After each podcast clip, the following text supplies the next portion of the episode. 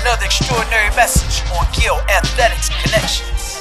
Well, welcome to the show. Uh. If it goes to appreciate the coach, the ones who point people most. Every season needs a voice of reason. Speaking the growth, gotta prep before you carry the load.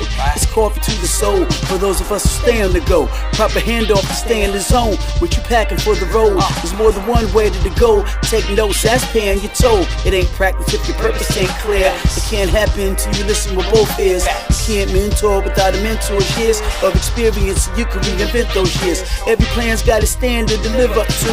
And the price sacrifice, can you give up you? It's a choice and a fight not a win or lose. It's not a ploy, but advice so y'all can make more moves. It's not about how to, it's all about why. You don't know till you know who you are inside. Six million ways to tie, choose none. So we all cross the finish line, the work ain't done. So we learn from the experts. We all gotta put in the legwork. Gill Athletics is a network. It's all about connections put together for the profession. To every track coach could be blessing.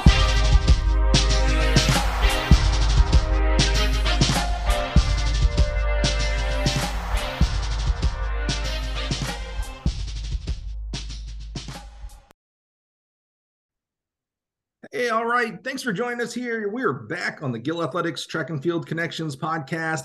Um, I'm super excited. I'm going to jump right in. Help me welcome from Hartford High School in beautiful, cold. I don't know. It's it's June, July time, so hopefully it's at least warm. Vermont, Hartford High School. Help me welcome Miss Fatimah Shabazz. Fatimah, how are you? I'm great, Mike. How are you doing today? Uh, you know, in Vermont, I think it's always zero degrees. So I feel like I'm doing better than you. But what, what is it really? Let's dispel some myths here. What is the temperature right now? Um, I would have to look on my phone. Um, well, on my laptop. It's 80 degrees, which oh. is shocking. We've had a few uh 80 degree days so far, but um it will not stay consistent until about two more weeks. We have had some cold ones. It's been rainy, but it's actually 80 today. so, so when it when it dips down right right now in the June July timeframe, how far does it dip though? Um, I would say I want to say about last week or so, maybe two weeks ago. Um, it was about 50 degrees. Oh, okay, that's that's so, pretty cold in June. Not too yeah. bad, yeah. yeah. And it actually felt amazing, and that's scary because that that means I've adjusted to the weather here. yeah, that can be scary. I get it. I, I was just in uh, Austin, Texas for 10 days and then flew to Eugene, Oregon. And in Texas, it was like 100, 110. And then right. I flew to Eugene and it was like 60. And I mean, that variable degree, it was like 60 is not that cold. You're, you're right, you know, in the scheme of things but it was cold after spending a week in, in 100 plus yeah, degrees, that's for sure. Yeah. Well that's enough of me and my travels fatimah. I'd love to learn more about you.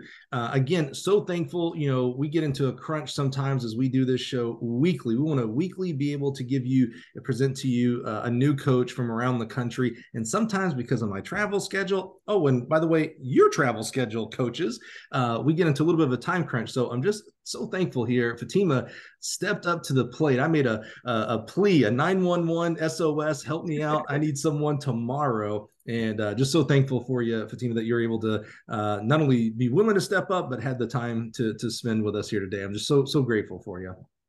No problem. I'm happy to be here. Awesome. I'm a, a pretty frequent uh, listener to the podcast. So I'm Ooh. happy to get a chance to join you. so, okay, I'm always I always like when someone says that. I like to put them on the spot here a little bit. What has been your favorite episode that you've listened to? Um, it I have two. Um, I really enjoyed, and maybe I'm biased. Um, but I really enjoyed listening to uh, Kebba. That's at Harvard, Coach mm-hmm. Kebba, and um, I'm pretty sure Althea Thomas has come on, right? Yeah, those are my two. Um, I mm-hmm. didn't want to mix it up because I know I've listened to both of those coaches on different podcasts, but those are my favorite. Um, I think Coach Kebba was like pretty early, like probably like in the fifties or something, somewhere Boy, along that line. I'm gonna yeah. name you officially the Gill Track and Field Connection historian. That's exactly right.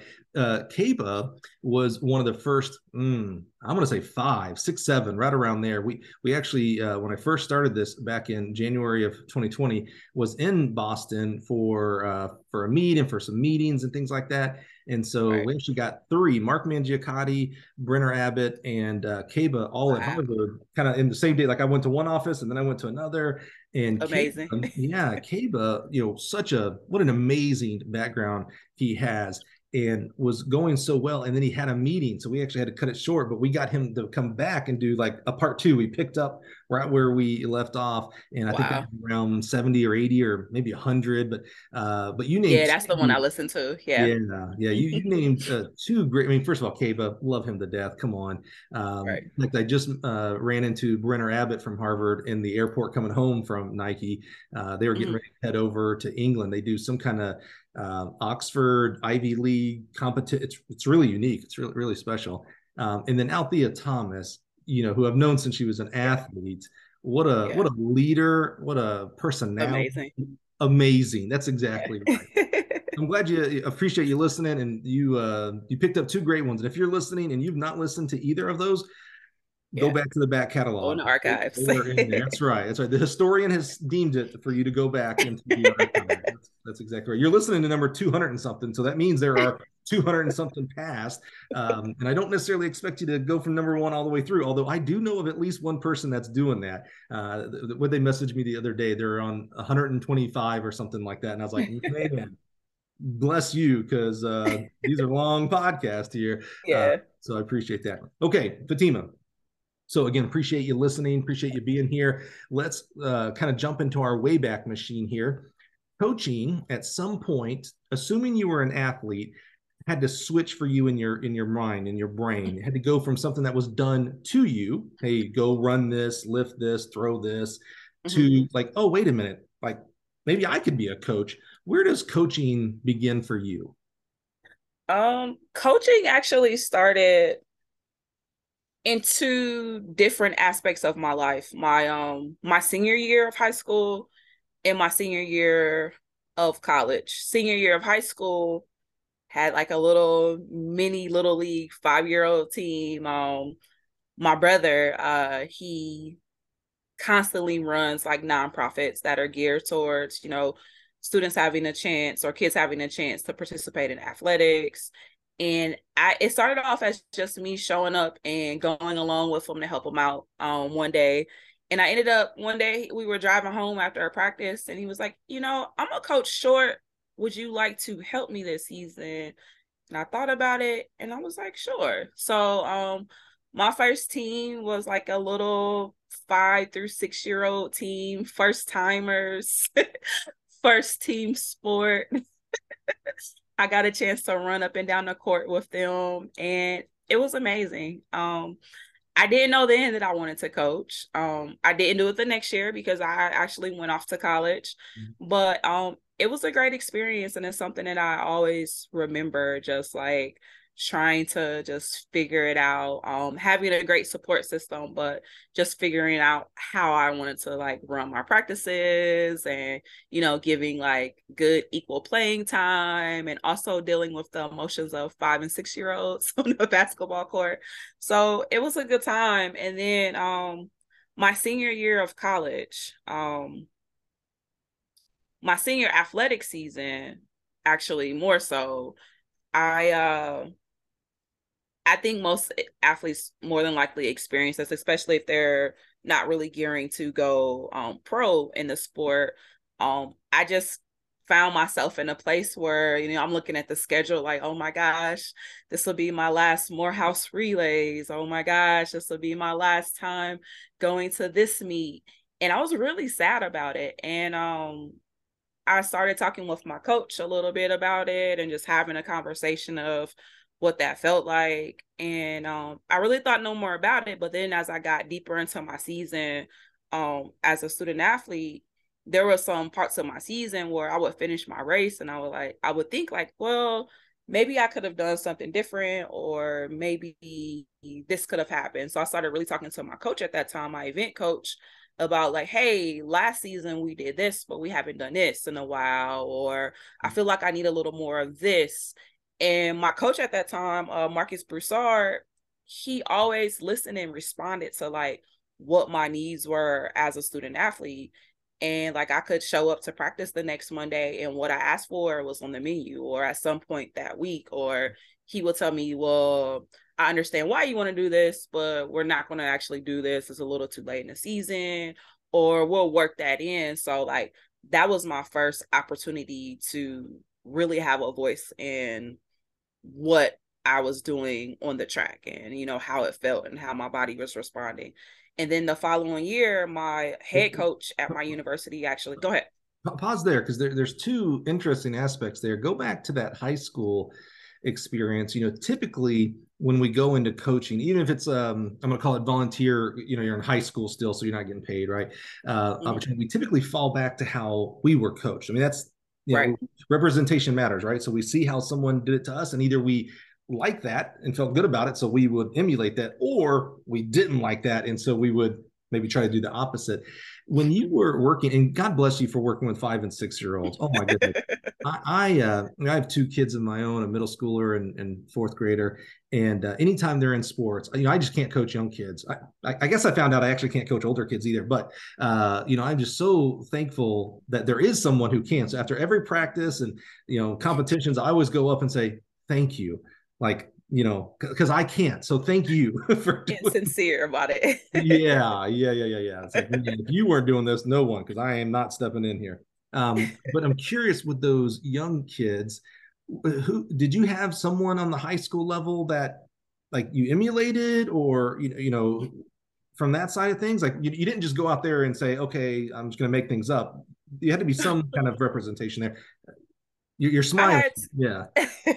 I know because i'm thinking about my coach. Um my high school coach i i played for uh reggie lee coach reginald lee um columbus brookhaven um he was i don't know like i know you're a track and field guy but like uh on the side of basketball like your WNBA player uh helen darling um brittany hunter one of like the first uh high school athletes to dunk in the mcdonald's uh, all-star game. Um we had a really high caliber uh basketball program hmm. um mm. both on the guy side and the girl side. And my coach like i didn't play my senior year. Um my focus went straight to running after i really like realized like oh i'm pretty decent in this. I can't say i was like a state champion but i'm pretty decent at this. And um like my coaching even now like it's a reflection of my basketball coach just mm. knowing how he how he ran practice you know just like the structure like what his expectations were they were always clear and like that's a big reflection of who I am today in coaching and also my brother um hmm. my brother actually was my first basketball coach that was rough because it, I practice didn't stop when the the basketballs got put up. It was you know riding home. I had to hear about you know things to work on, and you know sometimes I just wanted to like sit there and just look out the window. But um my brother's actually the person that first told me I was gonna run and I was as I was running, um, because I missed a rebound, too many rebounds in practice. I was saying to myself, this man does not know what he's talking about. And my brother is like, you know, every time you miss a, a rebound today, I'm gonna have you run. And he's, he's like, You're gonna run so much today, you're gonna end up being on somebody's track team. And I was like, No way. I do not like running. And that actually he was right. Um, I had no clue that I would run, and a lot of it is because of um Coach Lee. He uh in the spring we had to either play AAU, play softball, or run track. Mm. I had no mm. desire to to do either. Well, specifically uh softball or track. Um, my grandparents couldn't really like afford like doing the AAU circuit. And I had to think about it like, do I want a ball flying at me or do I possibly want to just run? So I ended up running. and my my basketball coach was the track coach at that time to one of the assistants.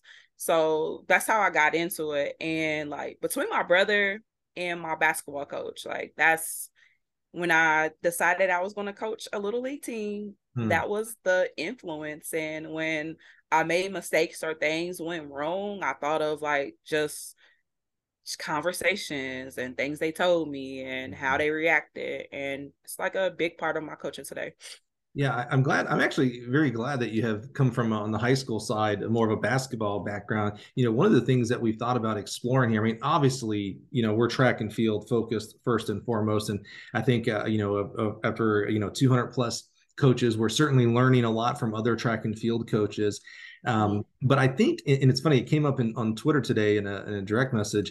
You know, there is something to learn from other sport coaches. Yes. You know, basketball, swimming, um, uh, football, etc., basketball, uh, and again, not on the X's and O's. You know, learning how to run a post route isn't necessarily probably going to help us in track, but the the thought process of how you treat kids and how right. you um, uh, you know how you think about your own career even in a football setting versus basketball golf coach etc so i'm actually quite uh, excited that you kind of come from that background and and and, and also shows that you don't have to have been a back uh, track background from the get-go to go on to do stuff in track like oh you know it was basketball first and then i realized i didn't want a softball in my head so uh yeah. I'm, gonna I'm gonna go do go do track and field so i really like that right.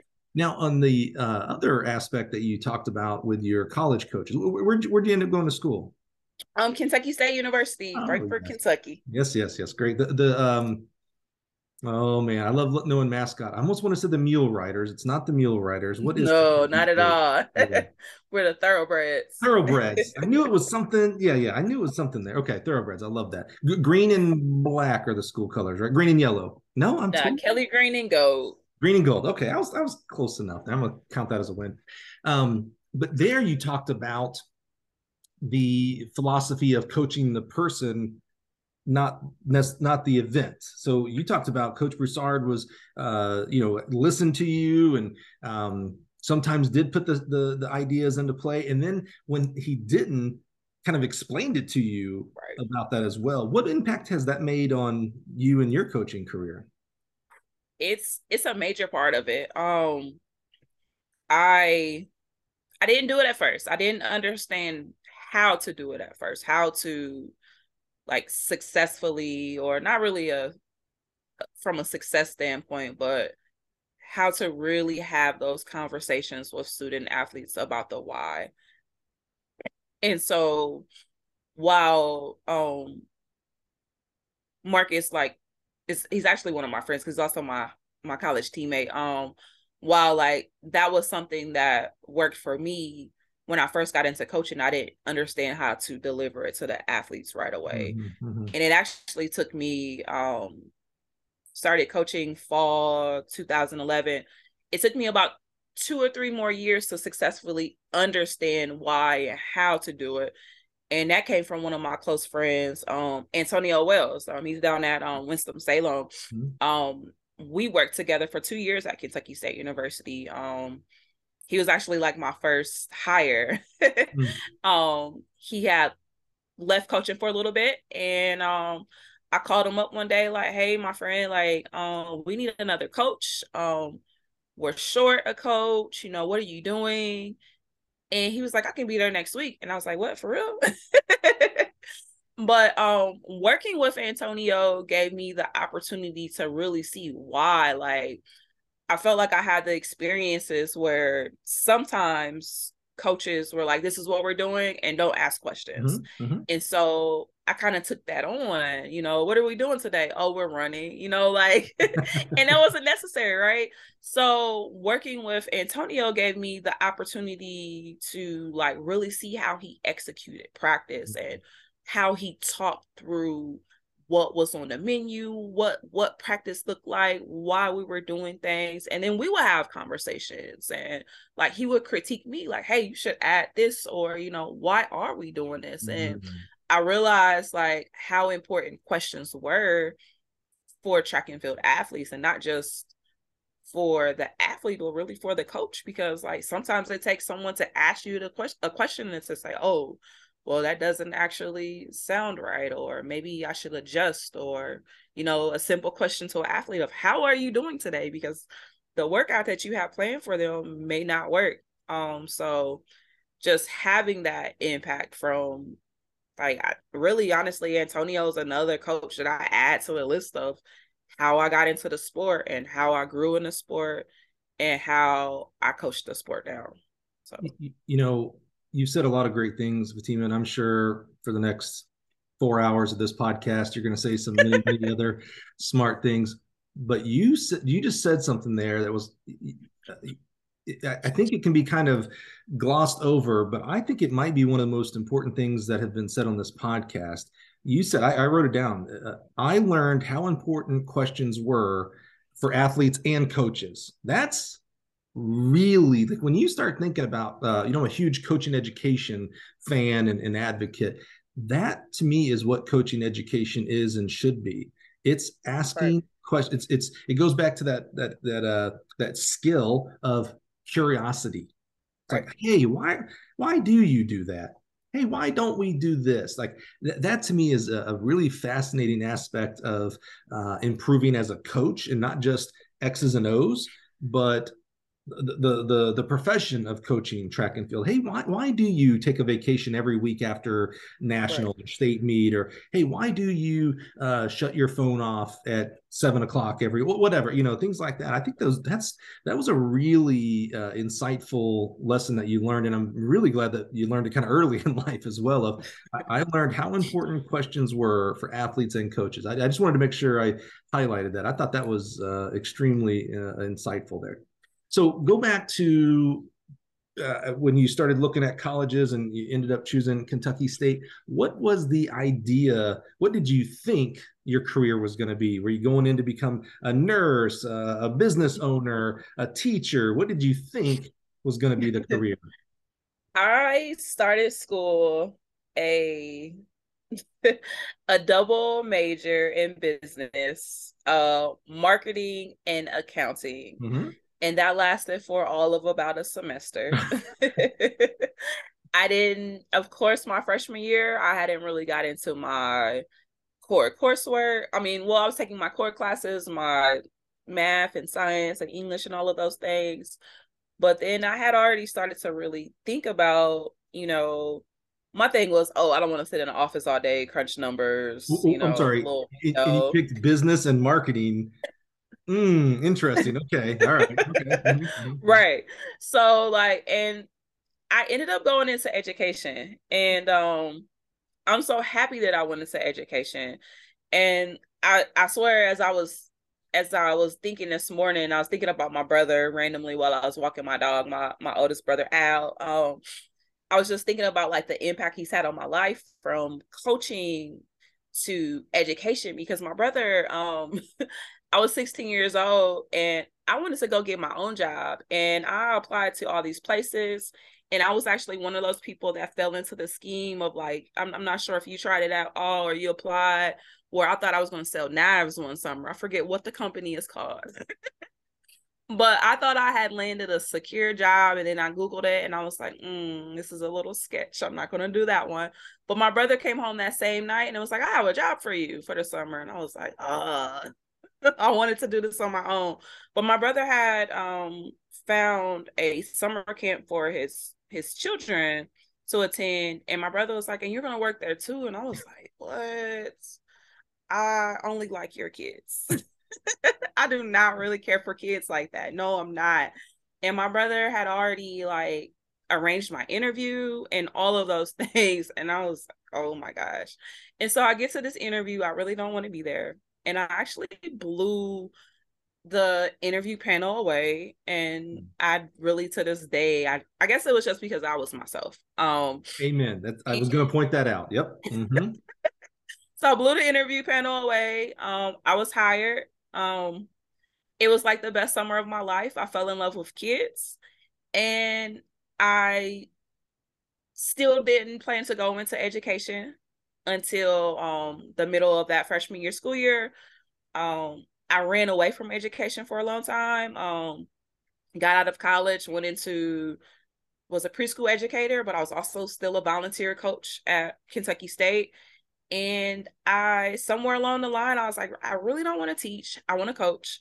And so I worked my way through the program um, as a volunteer coach to part-time coach, associate head, and when I left Kentucky State, I was the head coach of the program. And um I just like teaching for me was such a benefit because like just learning classroom management mm-hmm. and learning how to navigate different personalities and having good conversations with students it really impacted my mm-hmm. coaching mm-hmm. so i started off i went to kentucky state kentucky state education major and I left still a educator, um, a educator by sport, and um, I really enjoyed it. So it is. Yeah. It's amazing to me that we ask 17, 18 year old kids, like we'd all say they're kids. uh, choose a career for the rest of your life by choosing your major. Right. Essentially, yeah, yeah, yeah. It's, it still kind of boggles me when I it, and I you know I just I fell into the same track and I changed majors, of course, and uh, right. things like that. But now I look at my two kids, I'm like, man, maybe you don't want to go to college right out the bat. Like, you know, go spend a year doing other things, taste other things, and figure it out. But to commit yourself at 18, right. To, like man unless you just grew up like your whole life was going to be engineering or teacher or you know something like i've always had right. this passion but most of us go to school and gosh we don't even know what shirt we want to wear the next day how in the world exactly. are we a major that we're spending a lot of money on too by the way right well, I, I love that and i think you know an interesting point you brought up there about that interview um, and you know you, you didn't want the job and so you kind of were just you know you were you were yourself and you said you blew them away and i think that's really an important lesson for all of us as coaches and as head coaches that are interviewing assistant coaches. Like we, we need to be more real and just be ourselves and let the job fall where it may either get the job or don't get the job because if you interview and you uh, act to the head coach how you think the head coach wants you to be, and then you get the job, well, you, you put on an act. That's not who you are. So you're you're not actually be really good at the job, uh, satisfactory wise. The head coach is going to sniff that out pretty soon and be like, well, wait a minute. Boy, you, you told me you were in the office at 7 a.m. every day, and yet I can't get you in the office till noon, but I expect a 7 a.m. You know, so it's, it's just going to be a bad situation. Uh, whereas if you go in and you, you yourself um, and you get the job, it's like, oh, that's going to be a really good fit. Or even better, just as good, you don't get the job. Well, good, because that wouldn't have been a good fit for you. You would have been miserable, you know.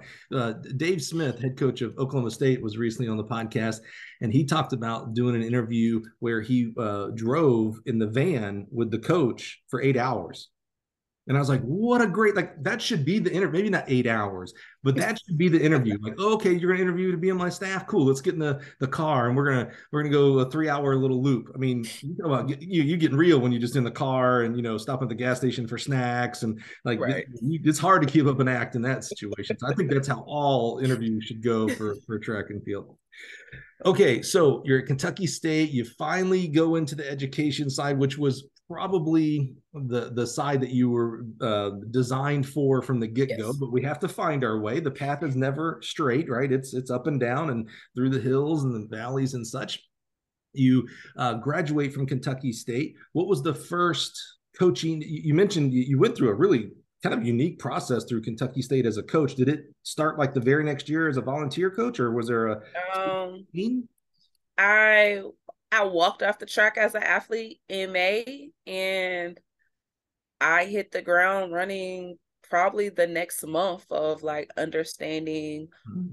what the job entailed and what it would look like and how I would balance, you know, working as well. So um it was the next month. Hmm. And um fall came, August came, and I was a volunteer coach. So it was a pretty quick process. Um actually I have to take some steps back. I hadn't even graduated yet. Um mm. my I hadn't grad yeah, I was um my eligibility was done, but I still had to um student teach. Mm-hmm. And so I was still in class on can in on campus and I was coaching. Hmm. So so I'm always curious about that. Um, when you hear of undergrads that get hired as grad assistants, so like, like you said, in May, you're, you're homeboy or homegirls with the team, and yeah. August, you are now coach, yes. uh, and you can't be the, the same. Yes. And how that goes. So, how did you, you know, when when August came and you were a volunteer coach, so you're helping out, you're doing things, you're also student teaching, you're walking around campus to go finalize your last few classes, yeah. and Sally, who was you used to hand the baton to her in May, now you're telling her, well, here's what we need to do for uh, preseason training. How did that? Transition uh, go for you? It was rough. Mm. Um, I feel like because I was still a student, I wanted to still do all of the student things, mm. but I recognized that I was in a different boat of leadership. And so I tapered off. Like I still hung out with my teammates, but it hanging out looked different. Mm. Um mm. We still did like our family meals and you know, of course I was with them outside of class and outside of studying, which ended up being like not really being able to really be with them. Mm-hmm. And I think that was one of the best things for me was to have like that distance because while I was still a student, um I wasn't like an employee of the institution. Mm-hmm. It just still didn't feel right to live a college life with mm-hmm. college students, even though they were still technically my peers, mm-hmm. because mm-hmm. um I still had to be a leader. Um what did help though was the fact that I had been captain I had been captain of my team since my freshman year. Mm-hmm. Um so I already in their eyes, I already was a leader. And I wouldn't sit here and say I was the perfect leader, but I was already their leader and I just took a different role. And um I continued to be there for them, but um I like quickly had to make decisions of, you know, hey, we're going here. Are you going? I'm like, no.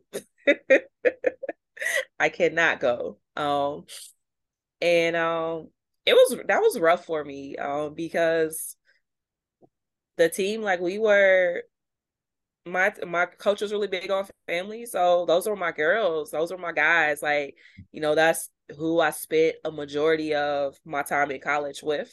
Created like life lifelong friendships. Um, you know, like my my teammates, like their kids are like my my god kids. And, you know, we were at each other's like graduations and, you know, weddings and everything and you know it was it was rough mm-hmm. but um it's something i knew i had to do. So i had to slowly distance myself.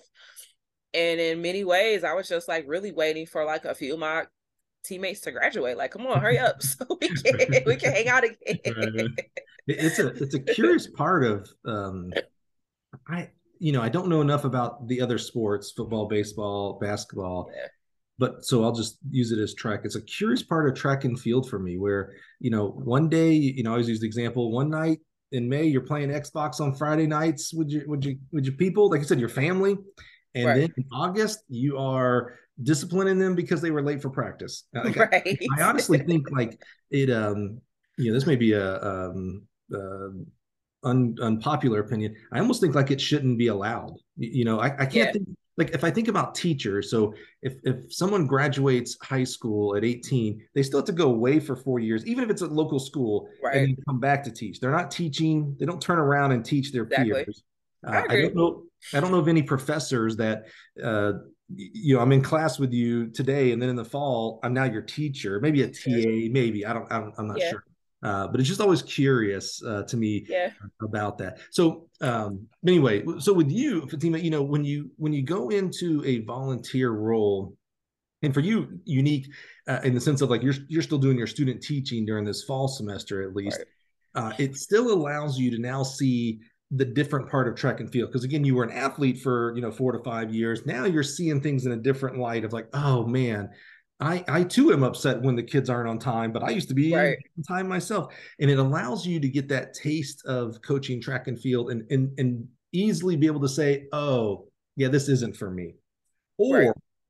or you do it and it's like, oh my goodness, yes, the oh my, this is what I was put on earth for what, what, I mean, because you continue to do it, so I have to assume some part of that, the latter uh, example there is true. What parts uh, in that volunteer position uh, were you like, oh man, yeah, yeah, this is this is me. This is what I was put here for. Um, I think uh, I don't know. I would say it's a mixture. Um, I think the ex the exposure that my head coach allowed me to get very early on like not so much my first volunteer year because um I was still in school but once I graduated and I uh got a chance to really like spend more time and travel mm. um just being around other coaches um like opened my eyes to oh my gosh i think i could do this long term. And then when i started to attend conventions and get the chance to really meet people from like every walk of life division one division two naia um that opened my eyes. And then even more when i started to attend a lot of like the like coaching education. So like my first um moment to really like step out of my comfort zone and like meet new coaches was when I first um did a endurance certification. And that's actually where I met like Althea Thomas. Like we mm-hmm. were we weren't in the same class. Um she was doing I think like multis or sprints and hurdles mm-hmm. and I was doing endurance, but like being able to see these people and interact and be in class with them. I'm at a small division uh two institution and, and at that time i believe althea was at uk and she was like mm-hmm. just down the road i think she was like transitioning to lsu at that time mm-hmm. um when she was there but to like interact with these people and like see like the different levels of the journey um that was really big for me and being able to just see like what it took and like just understand like I don't know like how my journey just get a picture of how my journey could look like mm-hmm. and mm-hmm.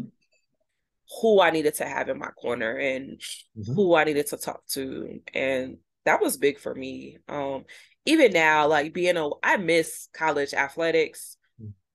But like still having a lot of those people in my corner checking in being able to reach out like that's been good for me because um working in high school athletics it's a it's a different monster um and it's actually taught me so much that I didn't think it would hmm. teach me um I value it a lot and I actually funny story I remember you saying earlier like ooh thank you for doing that when I coached 5 year olds I actually I didn't do it this this year but my first 2 years living in Vermont actually worked with um a summer track club K through eighth grade. Um mm-hmm. we're really K through nine kids going into high school and you wanna see like where you're coaching education is and if you can apply those skills go go teach little four and five year olds how to run you will lose so many coaches if that ever became a requirement we, we oh, would train so goodness. many accountants and business owners it was like nah i'm good Ooh, it was it was it was interesting but so fun and um I don't know. The journey's been amazing. Um, well, just, let's, let's keep going that journey. Uh, let's keep going that journey because it's interesting. If if I heard you right, you went from volunteer coach to assistant coach to head coach at Kentucky State. Mm-hmm. How did that transition? So, talk to us about the volunteer coach to assistant coach to more full time. Um, well, I, I mean, a big part of it was funding. Um, my program didn't have a lot of resources. Um, so when I first talked about coaching, my coach was like, "Hey, you know, I really don't have any money like to take care of school or anything, but if you would like to come out here in a volunteer capacity, it's fine." And honestly, I hadn't even thought about it. I honestly like I was so new to it, I didn't really know those kind of mm-hmm. opportunities mm-hmm. really existed, and it wasn't a thought. So started off a volunteer, um, transitioned into like a part time assistant. Um, I guess it was like two years in or a year and a half in. Um, maybe it was my second year. I'll have to actually pull my resume. I really don't remember. I just know I went volunteer. Were you teaching? Part-time. Were you teaching during the volunteer? Um, my first year I was a um student teacher, mm-hmm. and then the second year I was I was a part time, like super super part time, part time coach, and I was teaching um preschool. Mm-hmm, mm-hmm. And then uh let me see, get keep my years together. um December 2013, and this this started fall 2011, December 2013, I actually moved from a part-time coach role into the associate head uh, cross country coach, assistant coach position. Um, I stayed in that role for from 2013 to uh, July of 2015 as a full-time mm-hmm. coach. Mm-hmm. Um, the only reason I changed at that capacity was because um we had this really crazy budget cut at my university and all of our assistant coaches were made part-time. Mm-hmm. And I had to like make a really big decision um because financially it wasn't something that I felt like I could navigate, but I loved coaching so much. And my head coach was actually um laid off and we had like a program that was just looking like what do we do next mm. so i stayed around um i just picked up i i picked up a additional job i already worked like a little part-time job i picked up one more job i stayed around and um i had the opportunity in like 2016 to step into a role within athletics or I was working as a compliance officer. So I went back full time. Hmm. That was crazy trying to navigate three seasons and do compliance for all sports. Um, I realized after a year, like, no, I cannot do both. Yeah. Um, I also at that point had um assumed the role as the interim head coach. So I told them like I cannot do both. Mm-hmm. Um, it's just too much for me to be a compliance director, the coach of six different teams. Um, it just wasn't feasible. I felt like I wasn't giving as much of my time to my athletic program. And then I had like a personal life. So I just didn't feel like that was okay. And so um I ended up having my interim tag removed um under we had transitioned through a few athletic directors. Um she removed that tag ATN Thomas and she gave me the opportunity to lead my program. And um I'm thankful that she gave me that opportunity because she as she was a new athletic director she could have easily came in and said well I see you're here holding the seat but um I have someone else uh that I would like to bring in see ya. And she didn't do that to me. And um I did I I still do I appreciate the fact that she gave me that chance to hmm. to figure it out and build my team so it was a journey.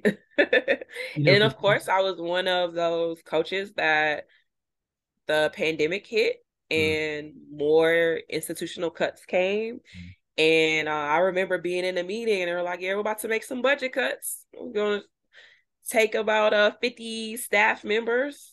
Um, we'll cut about 50 staff members. And I had no clue. Like I, I sat there and I watched the meeting, you know, um, I had no clue that I would be in that number. Um, mm-hmm. and I was cut and I was I was like, whoa. but um I see it as a blessing now. Um it was rough because I had just like recruited the previous year biggest recruiting class mm-hmm. um ever like since I had been there and I had been a part of the program for 13 years and um biggest recruiting class um had a nice team that came in from all over the country. Um, was really excited. Um, season got cut short. We were doing some things and um it hit me and I was like, wow, what do I do next? I feel like I only know coaching. Um I ended up moving here with my partner a few months later and um to Vermont. Yeah, to Vermont. Well, let's and, pause right um, let's pause right there before we go to the Vermont yes. side.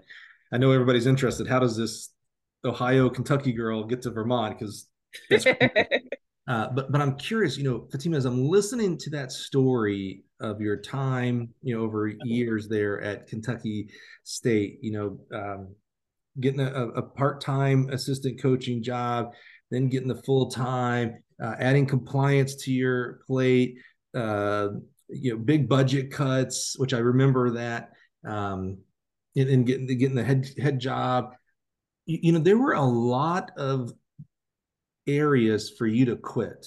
Like, like, yeah. like there were a lot of times as you're telling that story, I'm like, oh, you know, she just said, Hey, I'm done, I'm gonna go find another job, like no one would have, would have blamed you. What kept right. you from quit? You kept fighting for this institution. What kept you fighting there? Um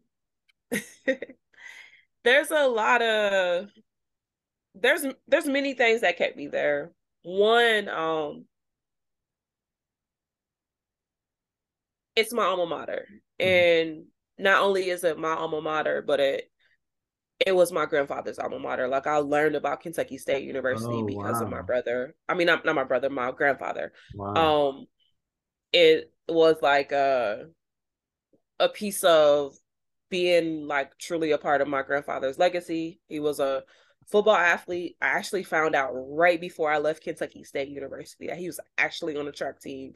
And I had this r- joke with my brother, like, why do you think he didn't tell us? Was he not that good of a track guy? Or He's like, it's better you don't know that part of the legacy. exactly.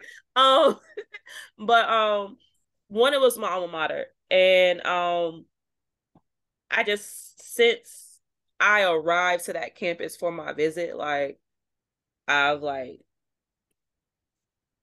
just breathed Kentucky State, just yeah. just just part of me. Um I built so many friendships and it was such a environment for me to just mature and find out like really who I am. And so I felt like I could never give back to Kentucky State what Kentucky State gave to me, mm-hmm. which was like being the youngest of my um of my siblings. It gave me like younger siblings in a sense. Um mm-hmm. have a big family, but um having that second family um it paved the way for my career. So yeah, as things were going wrong, and at times it felt like this the the ship was sinking i still have my loyal, loyalty to the university um what everyone else didn't see the brilliance of my historically black college and despite like budget cuts and different issues that arrive at universities i still saw how amazing of a place it was mm-hmm. and that's how I was able to recruit kids and not really have a big scholarship budget and not really have a lot to offer except for the fact that I let parents and kids know that I was gonna love on their kids. I was gonna I would make sure that to the best of my ability, they weren't just going to come run for me, but they were going to graduate and we would make sure they were pursuing careers, you know, that fit for them. Um I knew that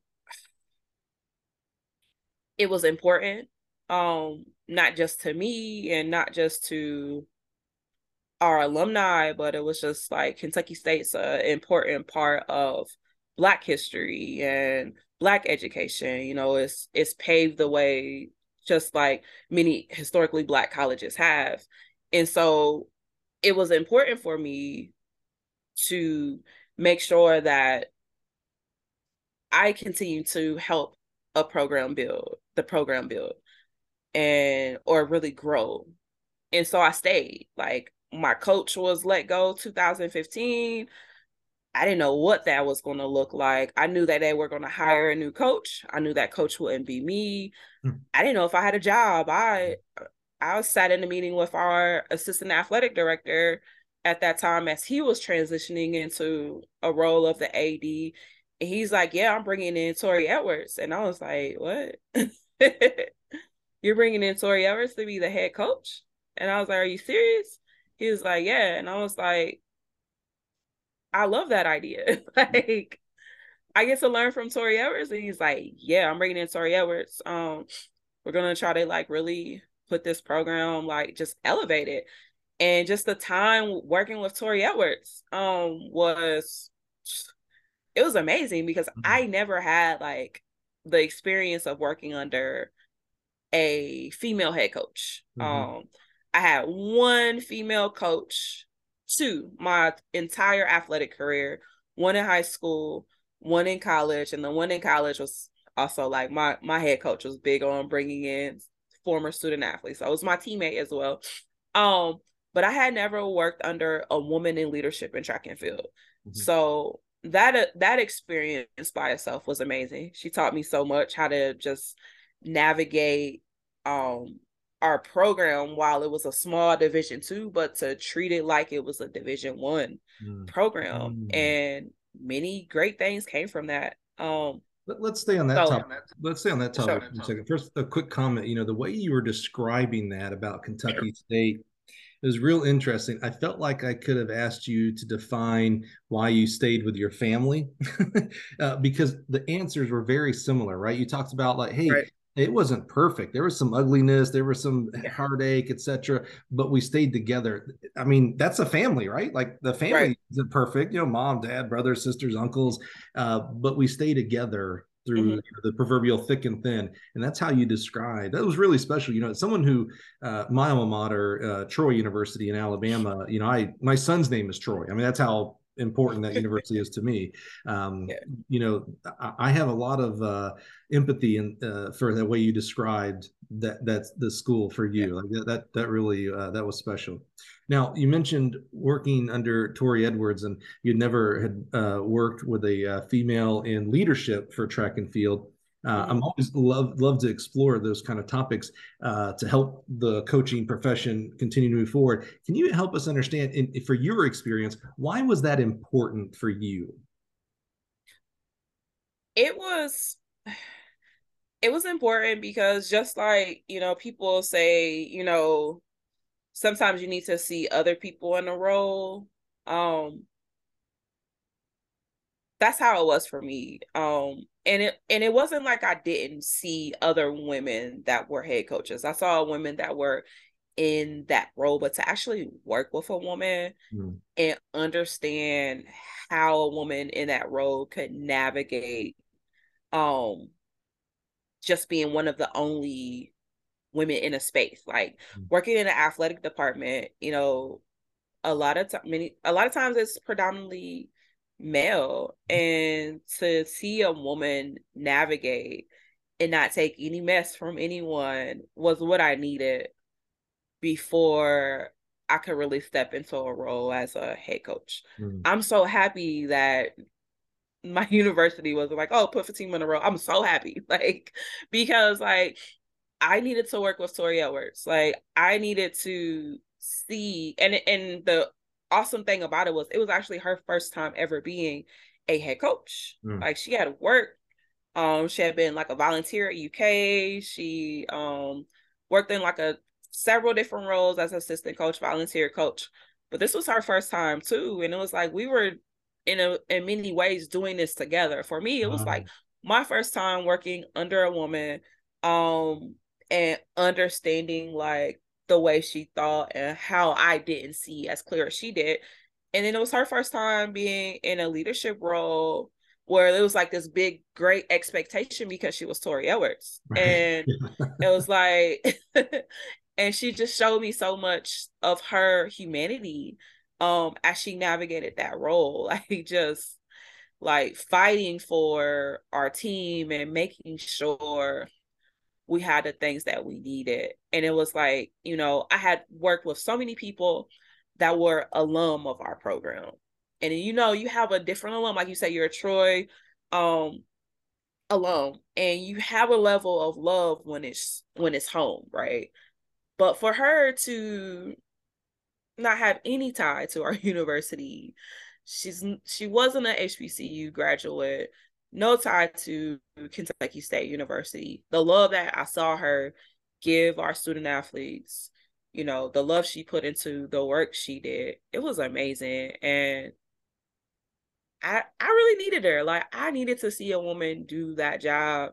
And I'm so happy to just watch her navigate through the highs and lows. And we were able to have conversations about when there were lows and understanding how she felt about it and mm. what could be changed and you know what we needed to do and i'm thankful like there's so many people to thank in my coaching journey but that was the first woman i worked with um first female coach and just to see just the what she did in her time at the university i'll never forget it yeah. Like it's it's like a core memory for me of being able to have that. Like I went from watching the woman on TV as a kid to working with her, and it blew me away. yeah, yeah, yeah. That's I, I, think you know representation matters, and, and I'm yeah. um, amazed, and specifically in our sport, um, you know the, the amount of African Americans who participate in the sport as related to the amount of African Americans who coach the sport that, that is extremely disproportionate. Uh, right. And the same with the female uh, participation to the female coaching. Um, right. And there are certainly, you know, I, I um, appreciate the societal. Um, what's the word uh, pressures maybe i'm not sure if that's the right word uh, towards women in society as far as you know caregivers and mothers uh, and how that relates to work. But man, you know, I see um, I see lots of women in the the um, uh, professional sector, um, in the um, business owner sector, et cetera, that are that are navigating it. And you know, so so what that makes me feel like we can navigate uh, womanhood and motherhood as a as a, a professional track and or as a as a professional track and field coach, meaning high school or college uh, right. track coaching but we we it feels like we have to do coaching differently though to do that. And i'm not saying that's a bad thing. Like actually i, I say that as a good right. thing. Like i'm not uh, real keen on how we do coaching. I'm not sure it's real healthy uh, with our 24 7 365 day a year attitude towards uh, the profession of coaching. I'm not sure that's real healthy. Uh, and it certainly seems to be not healthy for keeping women in our profession uh, whether they go through motherhood or not but just keeping them in our profession at all. It does not seem uh, very congruent to uh, accomplishing that goal for sure. So, um, so I always love when you know when we have uh, women on on the podcast or we have people who work for women. It's like, hey, you know, what impact did that make? Because I've never yet have never had anybody say, you know, no impact. If it was a dude or if it was a girl, it didn't matter to me. And I was like, no, there's something different. Uh, it's special. Right. Un- unfortunately, it's special. And what I mean by that is because it is still so rare so when we do see a woman in a leadership role in our sport, it's like, whoa, right. it's like, man, I wish that was just commonplace, you know, right. you know, roughly. Uh, okay, so we're at that point. Thank you for sharing that, Fatimah. And, and honestly, you know, it says something about your character there. Um, you know, when they go out and hire someone else, and I know that someone else in this specific case was Torri Edwards, and uh, you know, she has a lot of athletic background that you know boy, I'd be jealous. I'd love to have half of her athletic accolades. Uh, but it says a lot about your character for someone, and again, your love for the university. Uh, uh, uh, I think a lot of people would have been like turned off. Like, wait a minute, you're passing me up for her. She hasn't done anything. I don't care that she's done this many teams and ran this fast, whatever, blah blah. But instead, you took that as like, all right. Well, first of all, I love this university. And I love this program, uh, and it sounded like uh, you, you were kind of had the posture of like, well, I'm going to learn from it um, and we're going to learn together as you two are both navigating that. So I, I think that shows a lot about uh, the positivity of your character there, which I think says a, a, lot about you. Okay, but now we're at that point. We're trying to figure out. Okay, you obviously have this great love for Kentucky State, but you're in Vermont. All right, so talk to us. How did we transition up to Vermont? Why did we go up there? And uh, what are we doing up there? Uh, I uh, I'm I will I'm trying to think. Uh, in August, I've lived here for three years. I actually live in New Hampshire. Um, uh-huh. it's like almost if you, I'm sure you've been to Louisville and maybe New Albany, Indiana. Mm-hmm. mm-hmm. It's the same as far as like that border and some imaginary line they put on a map. Yep. Mm-hmm. It's interesting. It's like you cross the street, you're in Lebanon, or you're in New Hampshire. Mm-hmm. You cross the street again, you're in Vermont. You cross yep. the river, all those things. Yep. Um, but I actually moved here August 2020 in the middle of the pandemic with wow. my partner. Um, my partner is um a postdoctoral uh research scientist at Dartmouth College. Whoa. So, so we did relocate here August 2020. Um, when I relocated, I was, I guess, at that point, two months since um I had left Kentucky State University. Um, I had no idea of what was next at that time. I knew I had to get a job, right, yeah. but I wasn't sure of what.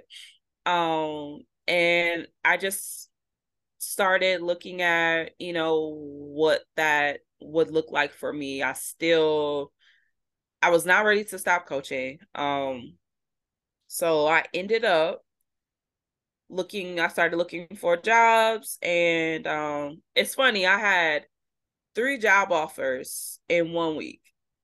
Actually, four. Um, an interview I actually forgot about because I was so overwhelmed with the amount of interviews. It was like no callback, no callback. And then I started getting like phone calls and interviews. Um What's at that, time when it, when it, rains, it pours. it like does. Everybody's yeah. coming in. Yeah. It was a good rain, right? yeah, right.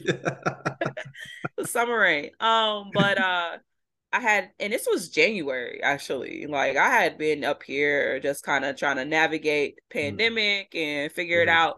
Yeah, tough time January. to find a job. Yeah. Yeah. I well, yes, and a job that I wanted to do. And like just I mean, I'm a, you know, former student athlete. I still needed some kind of fulfillment out of the deal, mm-hmm. right? Mm-hmm. Um, but uh I ended up having the opportunity between being a insurance agent uh and a teacher and it was a long-term sub position mm. um that I had applied for and I had went on an interview with the insurance agency got offered the job did the interview with the um high school I was offered the job and I was thinking about like the commute. And again, I'm in Vermont. I'm in at that time I'm living in Vermont, New Hampshire, border town and all that, or border state. Um, and I was like, I don't know if I really want to drive to my job. My job was going to be 30 minutes away. Now let's go back to Kentucky State. I was driving every day to work from Lexington to Frankfort, 30 minutes. Yeah. You know, rain, sleet, snow, whatever. But rain, sleet, and snow in Kentucky and rain, sleet, and snow in the Upper Valley in the Northeast are two different things. oh. Polar opposites. Emphasis on polar. I think right? I think uh, uh, bold polar in that, by the way. Yes, very bold. so when I went to my interview for the insurance agency, we had just had a really big snowstorm. And my partner and I at that at the time, we were actually excited for the storm. It was our first big snow. Snow, I know that didn't last long. First big snow. It snowed uh I want to say like 20 inches in maybe six hours. Yeah, I see your face. Yeah. Oh.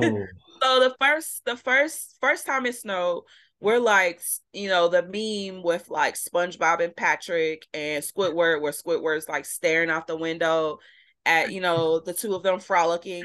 Yes. That was our neighbors as my partner and I frolicked outside at 5 a.m. playing in the snow until what are realized, wrong with these people? Yeah.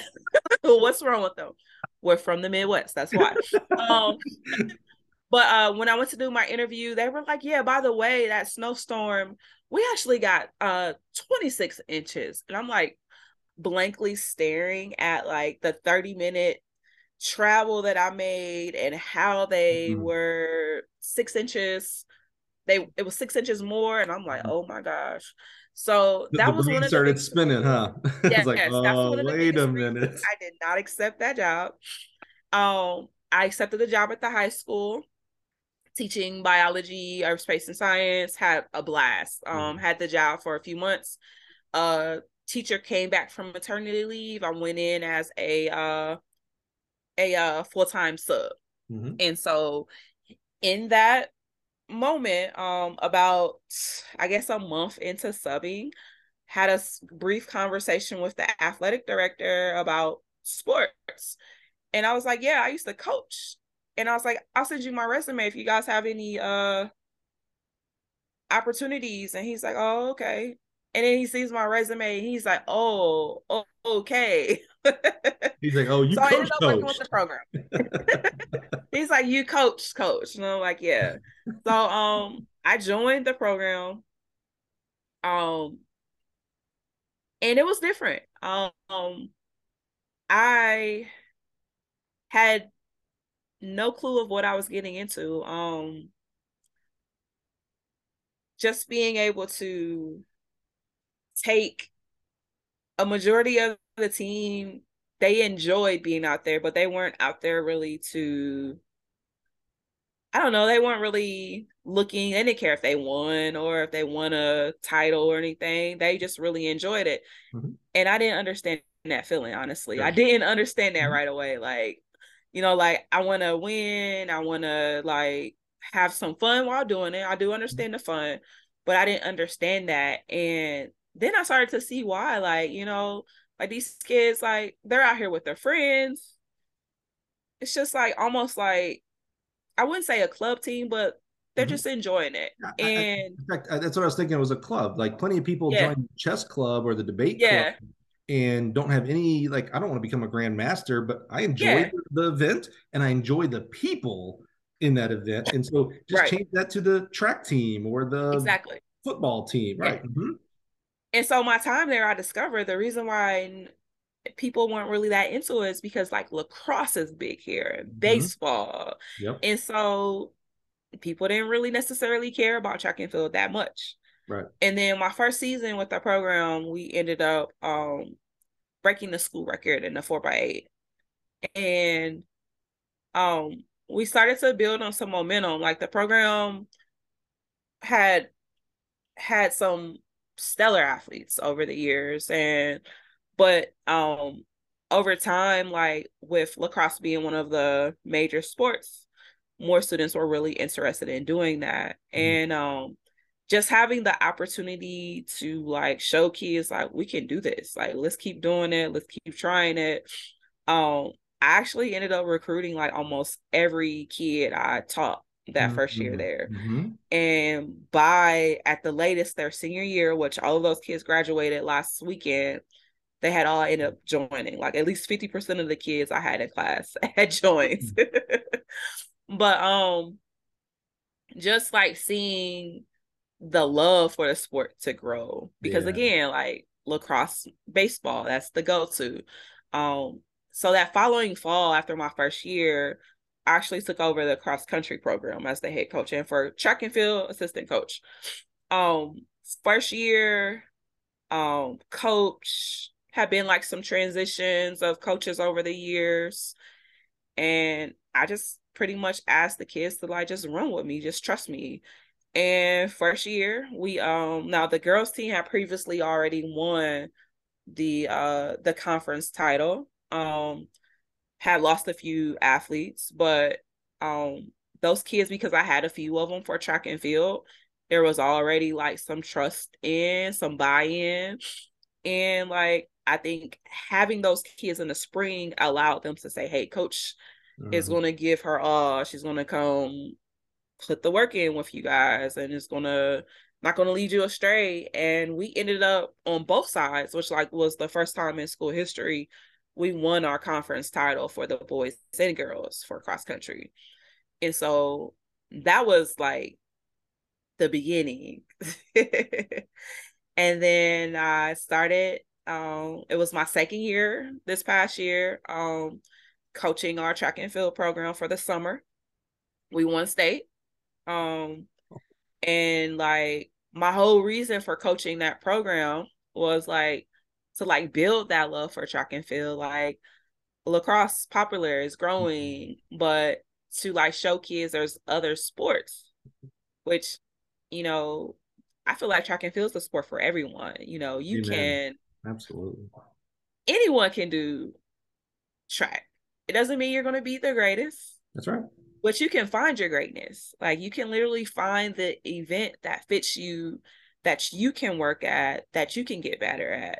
So um i just like every year i've just been trying to add to the program. Um i don't really consider myself like i don't know I, I know i'm a part of the the winning um but like I, I think the the biggest part of the winning is the student athletes. Like they're really putting in everything they can. They're showing up.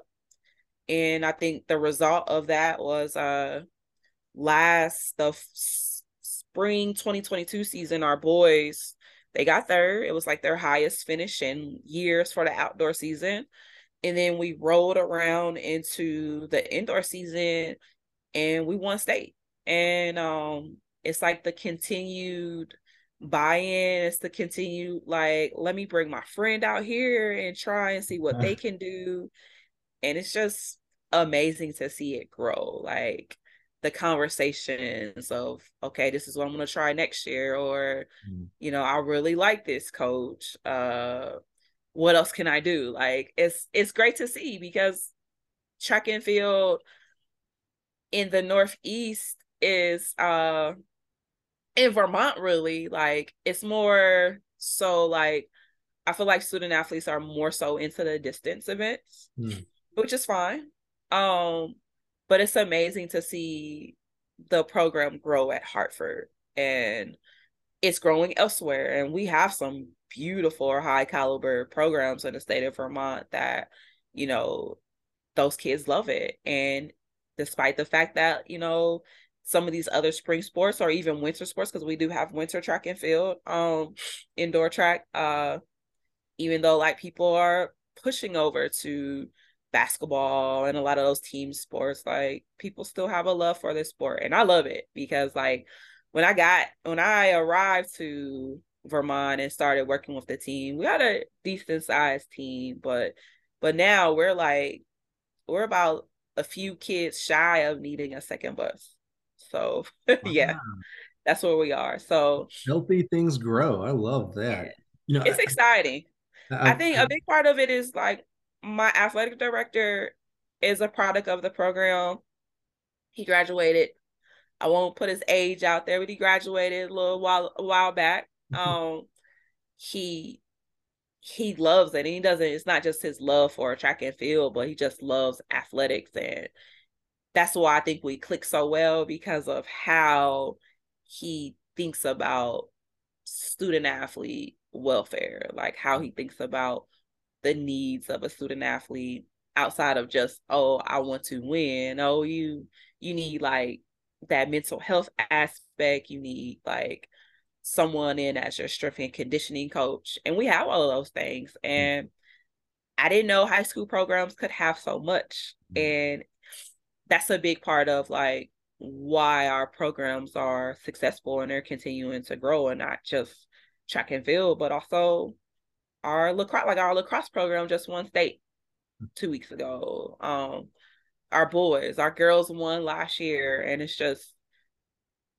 I don't know, Hartford's just doing something right. And mm-hmm. a lot of that right is making sure that kids are not just from a I guess a win just win win win, but making sure they're winning in the classroom and winning from a mental health aspect. So you know, I love to dispel myths. And one of the myths that we talk about frequently here is that a high school coach can't coach college, um, which is super interesting to me because a lot of our guests, the college coaches, started out as high school coaches. So I don't understand how we have this myth, and yet the majority, I won't say the majority, a lot of coaches uh, have come from the high school level. Two that kind of come to my mind. One from your neck of the woods, uh, a young man named Mike Holloway, also known as Mouse. Uh, he coached high school before he coached Florida, yeah. and then just recently, uh, now new women's head coach at University of Arkansas, Chris Johnson, also started as a high school coach. I just, yeah. you know, so this is fascinating to me because I think this might be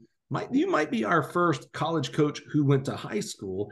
What mm-hmm. I'm interested in, you know, knowing that we don't talk X's and O's, we can assume that some differences between coaching college going to high school is um, the amount of training and maybe the maybe the the level of training because you're dealing with younger training age kids. Right. So just maybe assume that part.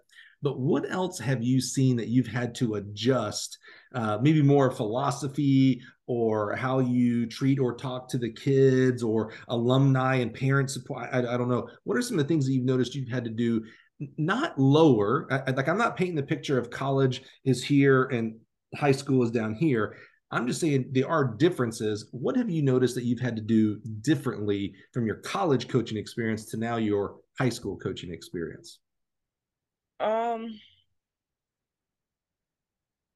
I don't know if I want to say this is going to sound weird or if people won't believe me, but I honestly haven't changed anything. Hmm. Like, um, now as far as like a training aspect, um, workouts like volume maybe, mm-hmm. you know, mm-hmm. but as far as like who I show up as mm-hmm. every day, I haven't really adjusted that because, yeah. like for instance, as a college coach, um, Now I had many times where I was the only paid coach and I had a coaching uh a staff that was uh volunteers and GAs and part-time and no time and managers, right? But no matter what and no matter how loaded my schedule was, I tried to always make sure I showed up for my student athletes and not just a show up of oh making sure I'm at your event, you know, at the meet. But no, excuse me for a second. Allergies are kicking my butt up here. um I made sure I showed up for student athletes outside of the sport, you know, student athletes like I'm very like big on the the holistic student athlete and T- tell us what you really mean by acknowledge that. That's, that's, a, that's a fun word to say. Tell us what that means to you when you say the holistic coaching. For me, like literally to navigate, like as I navigate in myself, um, I'm not just a teacher and a coach. Like I am someone who likes to hike and I like to read and I like to travel. And like some of those things like get more time than others and sometimes you know i don't get to do things i want to or um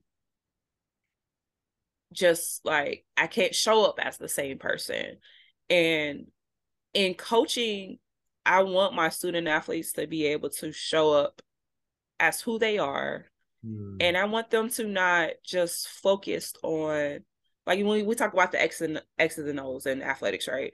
Mm-hmm. I don't want them to just focus on being an athlete. Like um for college athletes, high school athletes, K through eight, you know, they're student athletes. And part of being that student isn't just the academic side, you know, in order to be a student, you know, while you do spend a majority of your day in classes and doing homework, like there's other things that are involved. Like i have student athletes from previous experience at the collegiate level to now at high school that are actors and actresses. They're in plays.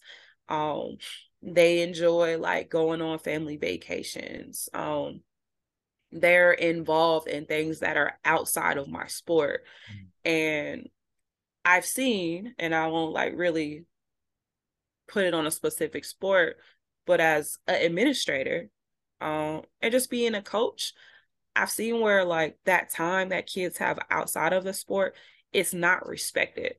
Mm. And and I don't just see that in sport. I see that in people's careers. Like people get yeah. um they have employers that don't respect their time. And yeah. if I'm gonna believe in a person to be their themselves and be authentically them, then I have to respect that what I want of them isn't 24 7. While we talk about people like uh, having the opportunity to be like these lifelong learners, and you know, like I need time for me, I need time to process what the why and you know what's happening in my classroom and what's happening on the track. And you know, my time to process is being away from it, you know? So I recognize that with my student athletes. Like, and so I like to show up for them. I guess that's like long story getting to it.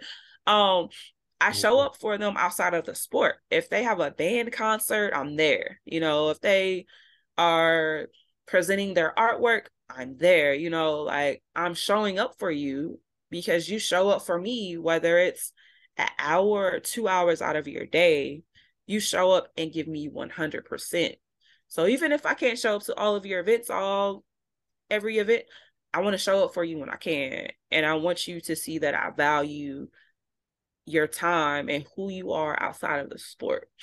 Um and so for me, it's always been like that. And I haven't changed. Like as a college coach, I had kids that were, they're like, Coach, come to my play. Coach, I'm running for this office mm-hmm. position. Can you help me, coach? Can you just show up? Sure. sure, I'll be there. And I feel like I navigate life like that. Like, you know, you get tired as a coach and a teacher or whatever you're doing, but like I try to just show up for people. And I think that's important for your student athletes, for the people you love, for your friends. Like you just show up and they don't know you're, you know, you're tired as all get out or you have like some paperwork you need to get done. You just like, I think, I guess that's really part of being an adult. You have to figure out the balance and how to get it done. But um, that's what hasn't changed for me. Like, I haven't stopped showing up. I haven't stopped believing in student athletes as people that deserve more than me to think that I should fill their day with my sport.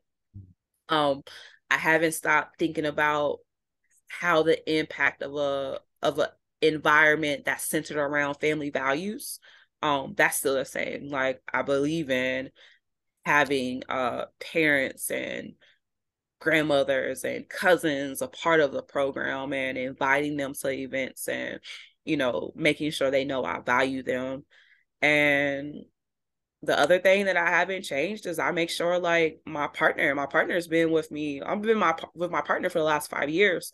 Um, I make sure that I'm bouncing like my ideas and my thoughts off of her because if anybody's gonna tell me like, no, babe, that doesn't sound right. that's what's gonna give it to me. That's what's gonna mm-hmm. like tell me like, yeah, you could adjust that.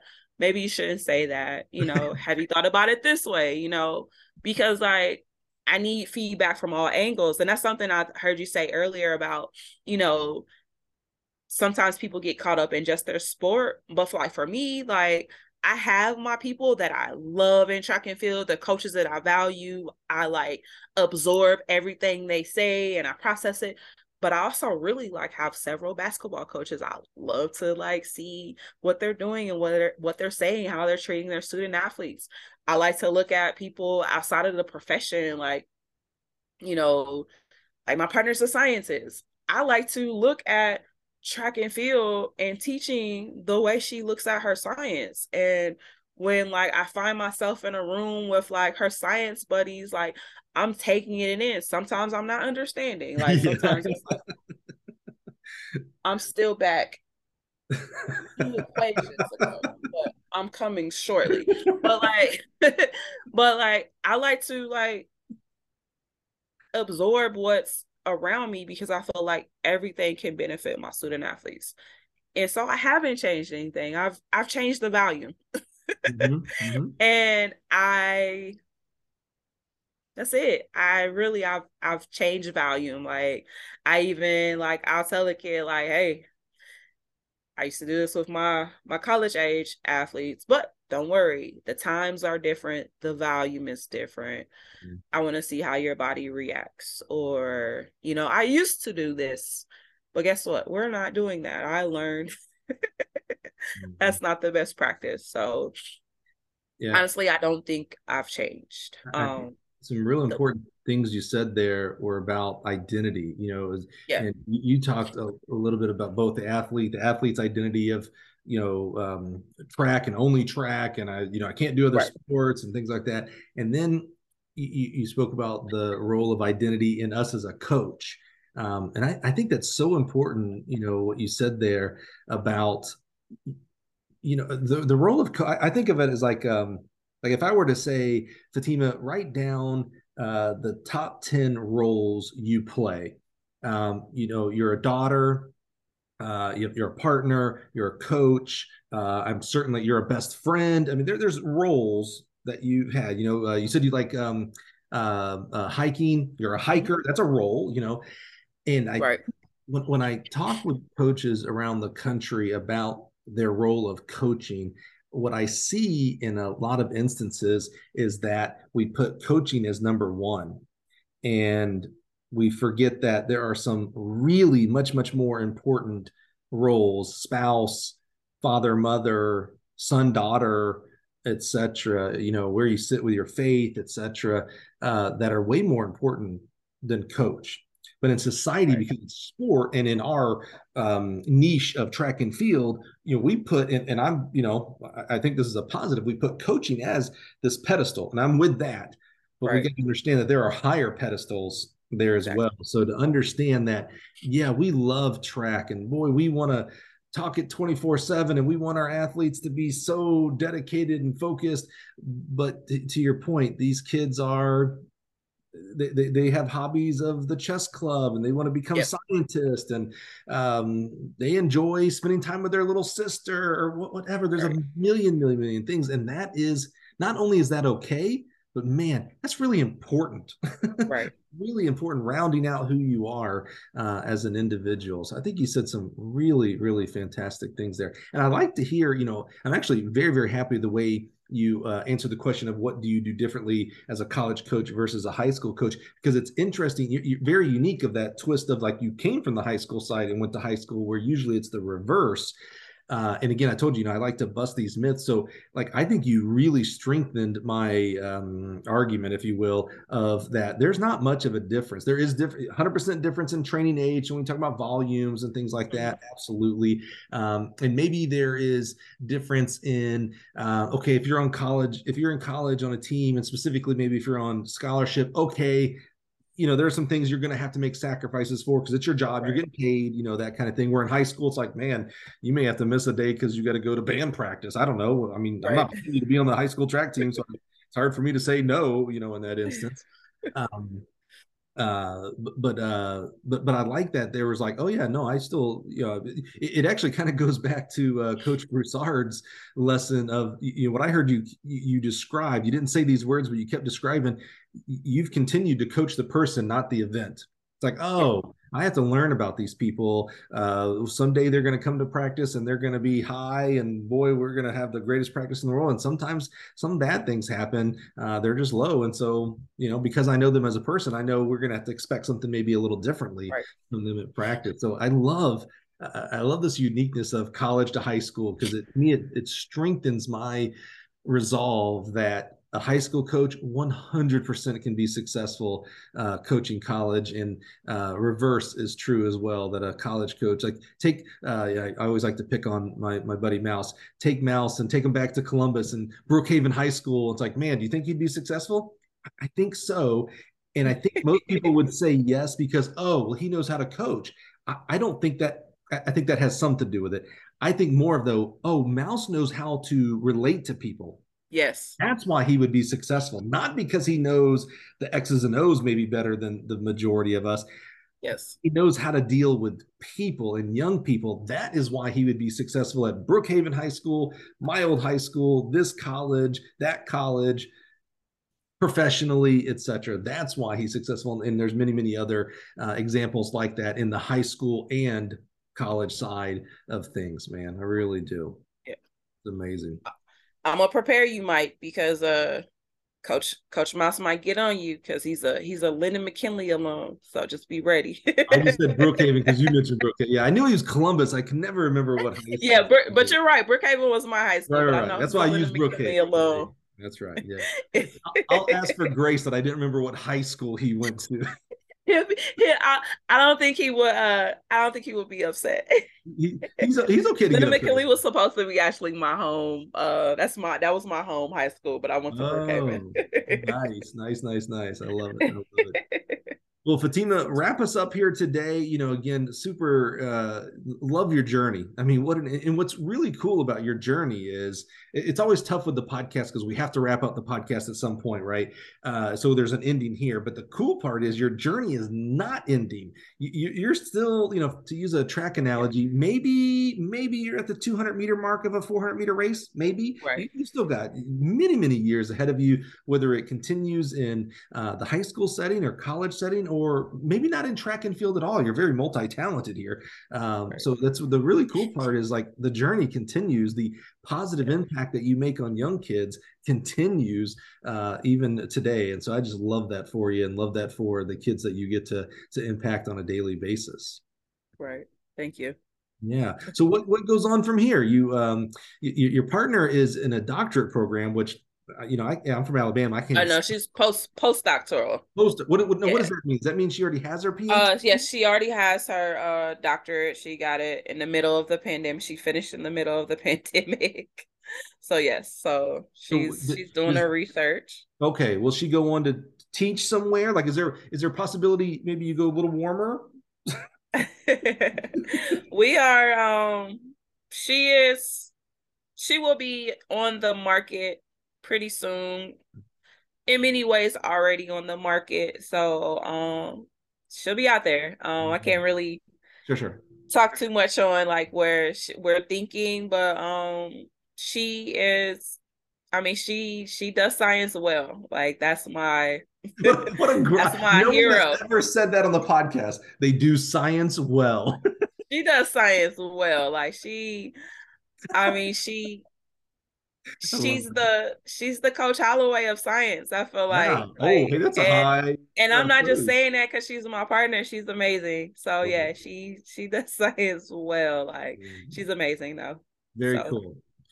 Well, Fatimah, again, thank you so much. Um, you know, lots of laughs today, lots of intro. I mean, again, just your your story, your journey of the, the love of Kentucky State and how that how that showed up and how it shows up today with what you do with young kids there in uh, Hartford, Vermont. I mean, it's just it's quite quite amazing. Uh, I'm really so like proud of you. There there are many times in your story where I was like, oh, she could quit here and no one would have been like, oh, why'd she quit? Like, oh, it's understandable. Um, you also could have felt uh, uh, uh, sorry for yourself, a lot of self pity, like, oh, I was a college coach. I can't, I can't go down air quotes there to coach high schoolers. Instead, it feels like, it sounds like every step of the way when a new challenge was presented you faced it head on and made it the absolute best that you could and your support team uh, you know friends and family etc that could could do uh, could be with you for that and so i'm just i'm really just proud of you fatimah honestly man uh, young you. people have benefited from that attitude instead of uh, being uh, held back from that attitude so it's really really awesome right. i think your your journey today is going to um, really help a lot of people that listen to it and understand like wow man um, boy, if, if Fatimah can do it, I surely can do this and much better attitude. Yeah. Well, thanks for being here today, Fatimah. Uh, you certainly win the award for the most unique name, and I love that. Uh, you know, there's, there's, enough Mikes and Davids in the world, so I, am always encouraging much more uh, interesting names. So I love love that, and I love your journey, and I'm just again so grateful uh, that you would join us here on the podcast this week.